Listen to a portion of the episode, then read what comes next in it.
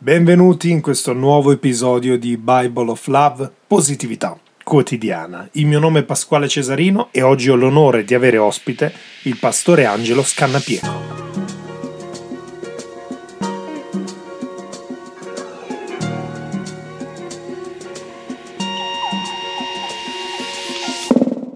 Non perdiamoci in chiacchiere e andiamo immediatamente alla scheda di presentazione del nostro ospite. Uomo unto da Dio, di ampia visione e fedeltà, mosso dalla passione di annunziare e insegnare l'Evangelo. Diplomato alla scuola biblica sotto la guida dei coniugi Toni e Pazzicamenti. Nel 1994 fonda la Chiesa Gesù Vive insieme alla moglie Chiara Scannapieco. Autore di 2 libri, Scegli il tuo destino e Gli affinché di Dio. Signore e signori, diamo il benvenuto al pastore Angelo Scannapieco. Ciao, grazie a tutti voi e grazie in maniera particolare a te Lino per questa intervista. Carissimo pastore Angelo, grazie per aver accettato il mio invito. E per me è un onore averti qui realmente. Per chi non lo sapesse, io sono un membro della Chiesa Gesù Vive da ormai 7 anni. Il pastore Angelo Scannapieco è il mio riferimento spirituale per la mia vita personale ed è un esempio per me e per tantissime persone in tutta la nostra nazione. Se ancora non sapete nulla riguardo del pastore Angelo, io vi invito calorosamente ad andare su YouTube e vedervi anche qualche sua predicazione, perché è un uomo veramente ricco della parola di Dio e profondo. Pastore Angelo, vorrei cominciare chiedendoti qual è la missione tua in questa vita. Qual è la missione della mia vita? Beh, la missione della mia vita a questo punto è sicuramente parlare di Gesù come Salvatore, ma la cosa più importante per me è approfondire il discorso della salvezza. Per molte persone Gesù il Salvatore è solo colui che perdona i peccati e quindi la destinazione del cielo per le persone, ma per me la salvezza è molto di più del perdono dei peccati, è sia il perdono dei peccati ma anche il fatto che Gesù ci voglia ristorare, cioè ci voglia ridare la vita, ci voglia ridare la gioia, ci voglia ridare la pace, ci voglia ridare la prosperità. Per cui penso che la missione sia spiegare alle persone che nel prezzo che Gesù ha pagato sulla croce non c'è solamente il perdono dei peccati, anche se è sicuramente la cosa più importante che ci porterà tutti quanti un domani nel cielo a vivere l'eternità con Lui, ma anche a vivere una vita abbondante e piena di gioia sulla terra. Penso che il mio obiettivo in maniera particolare oggi sia spiegare alle persone che cos'è la redenzione, cioè il recupero di tutto ciò che ci è stato rubato dall'avversario, cioè dalle sue bugie, dal peccato. Ebbene, la redenzione è il pagamento di riscatto che Gesù dovette pagare. Quindi noi siamo stati riscattati, qualcuno dovette pagare quel prezzo per i nostri errori, ma oggi noi possiamo beneficiare della libertà e nella libertà poter recuperare ogni cosa, chiaramente conoscendo la parola di Dio che ci mette in condizione di riprenderci, di conoscere prima e di riprendere poi tutto ciò che ci è stato portato via a causa del peccato. Quale può essere la missione? La missione, in poche parole, dovendo prendere l'esempio da Gesù, è insegnare, predicare e guarire. Ed è quello che sto cercando di portare avanti da molti anni. Insegnare la parola di Dio vuol dire proprio spiegare molte volte, anche in maniera capillare, quello che la parola di Dio insegna. Predicare, cioè prendere dalle situazioni della vita quotidiana di ogni giorno, spiegando attraverso circostanze della vita e dando significati spirituali, e guarire, perché siccome Gesù ha pagato questo prezzo e attraverso la salvezza questo prezzo che ha pagato valeva tanto per il perdono dei peccati quanto per la guarigione entra a far parte di questa missione importante. Non siamo noi che guariamo le persone, non siamo dei guaritori, ma Gesù è colui che ha pagato il prezzo per guarire gli ammalati ed è giusto insegnare a loro che possono aspettarsi la guarigione e che possono anche aspettarsi miracoli per uscire dalle loro situazioni, dalle loro incertezze e dai loro problemi. Sono partito accettando l'invito di una chiesa evangelica, non senza riluttanza. Non mi andava di andare in chiesa, non ero un credente, non stavo seguendo Dio e Gesù e nemmeno le filosofie. Stavo seguendo solamente me stesso. Però, come ho detto, non senza riluttanza, perché in quel periodo ero un attivista in un movimento studentesco e quindi andare in una chiesa, io avevo vergogna, per cui non ci volevo andare. Ma per far piacere a una persona accettai l'invito e in quell'occasione, proprio in quell'occasione, Dio mi parlò. In che modo mi parlò?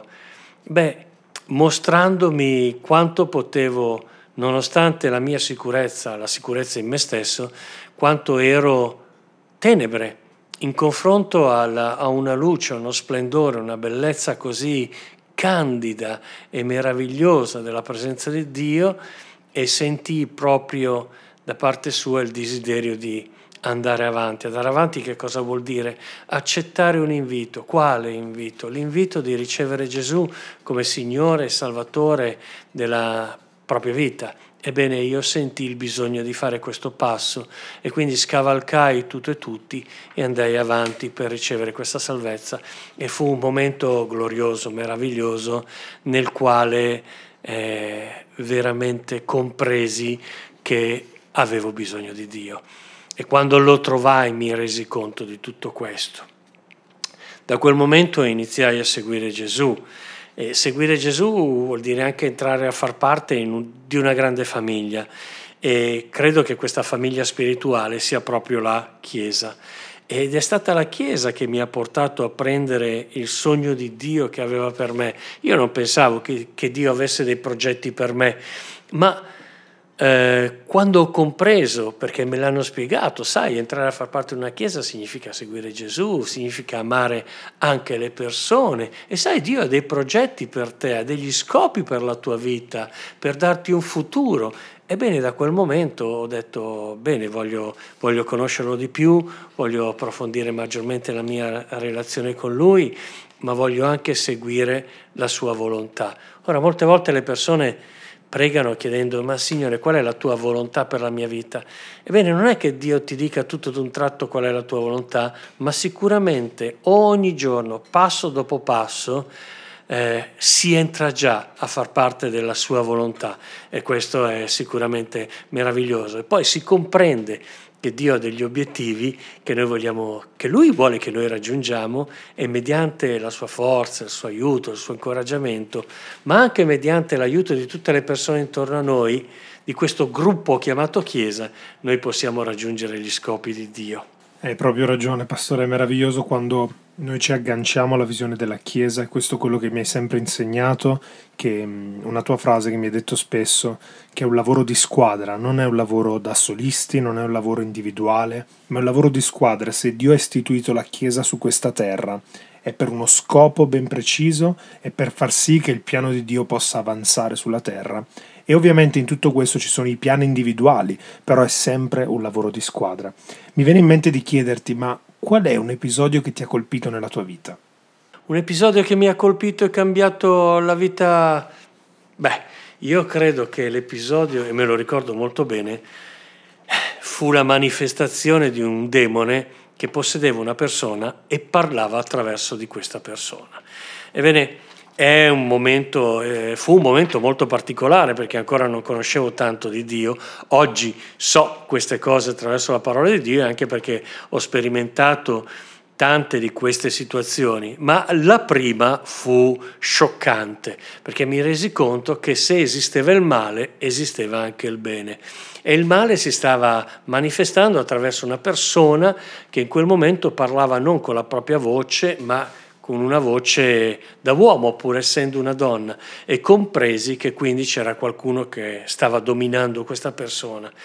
E lì veramente non mi spaventai, ma ebbi la rivelazione che c'era un mondo che ancora non conoscevo e che avevo bisogno di conoscere.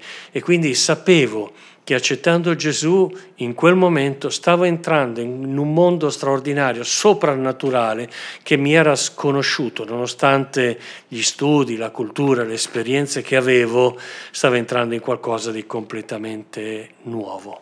E queste sono cose che esistono, sono cose che accadono, anche io ho avuto l'opportunità, se così vogliamo dire, di assistere a queste scene e insomma non è facile. Se non sei una persona che è radicata nella fede potresti spaventarti in certe occasioni, oppure potrebbe sorgere in te il desiderio, appunto come è nato nel tuo cuore, di approfondire la parola di Dio. Ti chiedo, a proposito di parola di Dio, dato che tu sei un pastore, cioè una persona che guida, una guida spirituale di una comunità, ti chiedo qual è il tuo versetto preferito, se ce l'hai, e perché? C'è sicuramente un versetto che ha segnato la mia vita e che ogni tanto continuo a predicare, a pregare per me stesso, ma anche a predicare, certamente, ed è Giosuè 1,8. Questo libro della legge non si diparta mai dalla tua bocca, ma meditalo giorno e notte, cercando di agire secondo tutto ciò che vi è scritto, perché allora riuscirai in tutte le tue imprese e allora prospererai. Sì, credo che questo sia proprio il versetto che ha segnato la mia vita. Questo libro della legge è chiaramente la parola di Dio, non deve allontanarsi dalla nostra bocca, quindi vuol dire che la parola di Dio dobbiamo metterla nel nostro cuore, ma dobbiamo anche imparare a dichiararla a questo mondo, dichiararla alle persone, ma dichiararla anche a noi stessi e meditarla giorno e notte. Vuol dire meditarla quando abbiamo momenti particolari che noi vogliamo offrire a Dio, sia di giorno che di notte. Ecco, possono essere dei momenti meravigliosi nei quali capire, perché Dio e la parola sono una stessa cosa, quindi meditare la parola vuol dire ragionare con Dio, parlare con Dio, pregare con Dio, ascoltare con Dio, ecco. E poi però non si ferma lì, perché conoscere è solo un aspetto, poi dice cercando di agire. Agire vuol dire iniziare a fare i primi passi su quello che si conosce. Ebbene, ecco che allora la parola di Dio produce frutto nella vita mia, come nella vita di ogni persona che mette in pratica questo versetto. Agire su che cosa? Su tutto ciò che è scritto. Praticamente la Bibbia, dalla Genesi all'Apocalisse, diventa il libro di rivelazione, ma anche una guida spirituale per tutti noi. E non a caso che la Bibbia dice nell'Antico Testamento che i re dovevano tenere una parte, appunto, della scrittura vicino a loro, meditarla e anche vivere in accordo a quella parola. Per cui io credo che anche noi, come figli di Dio, ma anche avendo una posizione spirituale da re e sacerdoti, abbiamo bisogno che questa parola abbia il primo posto nella nostra vita. E questo che hai citato, infatti, è un versetto che spesso usi nelle tue predicazioni, e tutti coloro che ti seguono e ti ascoltano sanno che è una ricorrenza per la tua chiesa e per le tue predicazioni. Pastore, secondo te perché un giovane dovrebbe accostarsi e porre la sua fiducia in Dio? Secondo me perché oggi un giovane dovrebbe accostarsi e riporre la propria fiducia in Dio? Ma io credo che rispondendo con una scrittura che mi viene in mente in questo momento, confida in Dio con tutto il tuo cuore, riconoscilo in tutte le tue vie ed egli appianerà i tuoi sentieri. Se dovessi consigliare, come ho fatto comunque dei giovani, come i miei figli, avendo 3 figli, ho sempre cercato di far capire a loro l'importanza di amare Dio, non di vederlo come una persona astratta, ma di vederlo come un Dio vivente, l'amico migliore con il quale possono relazionare ogni giorno. Ebbene, penso che riassumendo tutto questo posso trovarlo appunto nel Salmo 3, che dice «Confida in Dio con tutto il tuo cuore, riconoscilo in tutte le tue vie ed egli appianerà i tuoi sentieri». Confidare in Dio vuol dire proprio avere fiducia in Lui e non solo prendere ciò che ci piace di Dio, ma prendere tutto di Lui, tutto della Sua parola, tutto della Sua volontà, riconoscerlo che fa parte della nostra vita ed Egli appianerà i nostri sentieri, perché I sentieri hanno proprio bisogno di essere appianati, perché sono molte le difficoltà che non solo i giovani, ma tutte le persone trovano nell'arco della vita e nell'arco della giornata. E di conseguenza sapere che Lui ci può aiutare ad appianare i sentieri, questo fa tutta la differenza sicuramente. Da parte mia posso dire che accostarsi a Dio e lasciare che Lui diventi un'ancora ferma in mezzo al mare mosso delle incertezze. Ed è importante, voi lo vedete quello che sta avvenendo nel mondo, in questi giorni, tutto intorno a noi. Come si fa ad avere sicurezze? In che cosa? Nella storia, nella filosofia, nella politica? Io credo che l'unico che possa acquietare ogni tipo di tempesta si chiama Gesù. Perché ho questa fede? Perché l'ha già fatto, perché Lui ha acquietato le tempeste. Quindi se Lui l'ha fatto, io credo che siccome è il Signore della mia vita, lo può fare anche nelle tempeste della mia vita. Ed ecco perché il desiderio del mio cuore e il consiglio che voglio dare a tutti voi è che Gesù diventi proprio l'ancora della vostra salvezza, perché sarà Lui a mantenervi fermi e sicuri anche nelle tempeste quotidiane. E in questo mare mosso di incertezze io credo che sia importante a questo punto l'arresa. L'arresa per molte persone è come un senso di sconfitta, ma la resa della quale ti sto parlando in questo momento è una resa di cuore, è una resa che ti porterà a una straordinaria vittoria in Cristo Gesù. Quindi la mia preghiera per te è proprio questa: imparare ad arrendersi a Cristo non è indice di sconfitta nella vita, ma invece trovare l'aiuto, la forza, la potenza che ti aiuterà a vincere tutti i giorni della tua vita. Grazie Lino, grazie. Non posso far altro che ringraziarti per il privilegio che mi hai dato di poter partecipare a questo incontro. Grazie per le domande che mi hanno messo in condizione di rispondere dal mio cuore. È stata una gioia e ti ringrazio perché stai facendo un ottimo lavoro e stai facendo la volontà di Dio nella tua vita. Grazie, ciao, alla prossima. Grazie a te di cuore per aver partecipato e grazie naturalmente a tutti gli ascoltatori che si sono soffermati fino alla fine e hanno desiderato conoscere di più della parola di Dio e della volontà di Dio per la nostra vita. Quindi il mio augurio è che voi adesso possiate fare la volontà di Dio per la vostra vita, perché è una gioia meravigliosa poter adempiere il piano di Dio per la propria vita. Grazie di cuore sempre per sostenere questi progetti, grazie per essere ascoltatori di Bible of Love e se ancora non l'avete fatto, attivate la campanella delle notifiche su Spotify e cliccate segui in modo tale che potete restare aggiornati su tutte le stagioni del programma e sulle nuove puntate in uscita. Mi raccomando, se ancora non lo fai, seguimi anche sui social network, Mago Linus Prestigiatore, Magician Linus su TikTok e Mago Linus Prestigiatore allo stesso modo di Instagram anche su Facebook. A breve cominceranno anche i miei video su YouTube, puoi cercarmi come Mago Linus. Ti ringrazio di cuore e ti auguro buona giornata o buona serata. Da Bible of Love, Positività Quotidiana è tutto.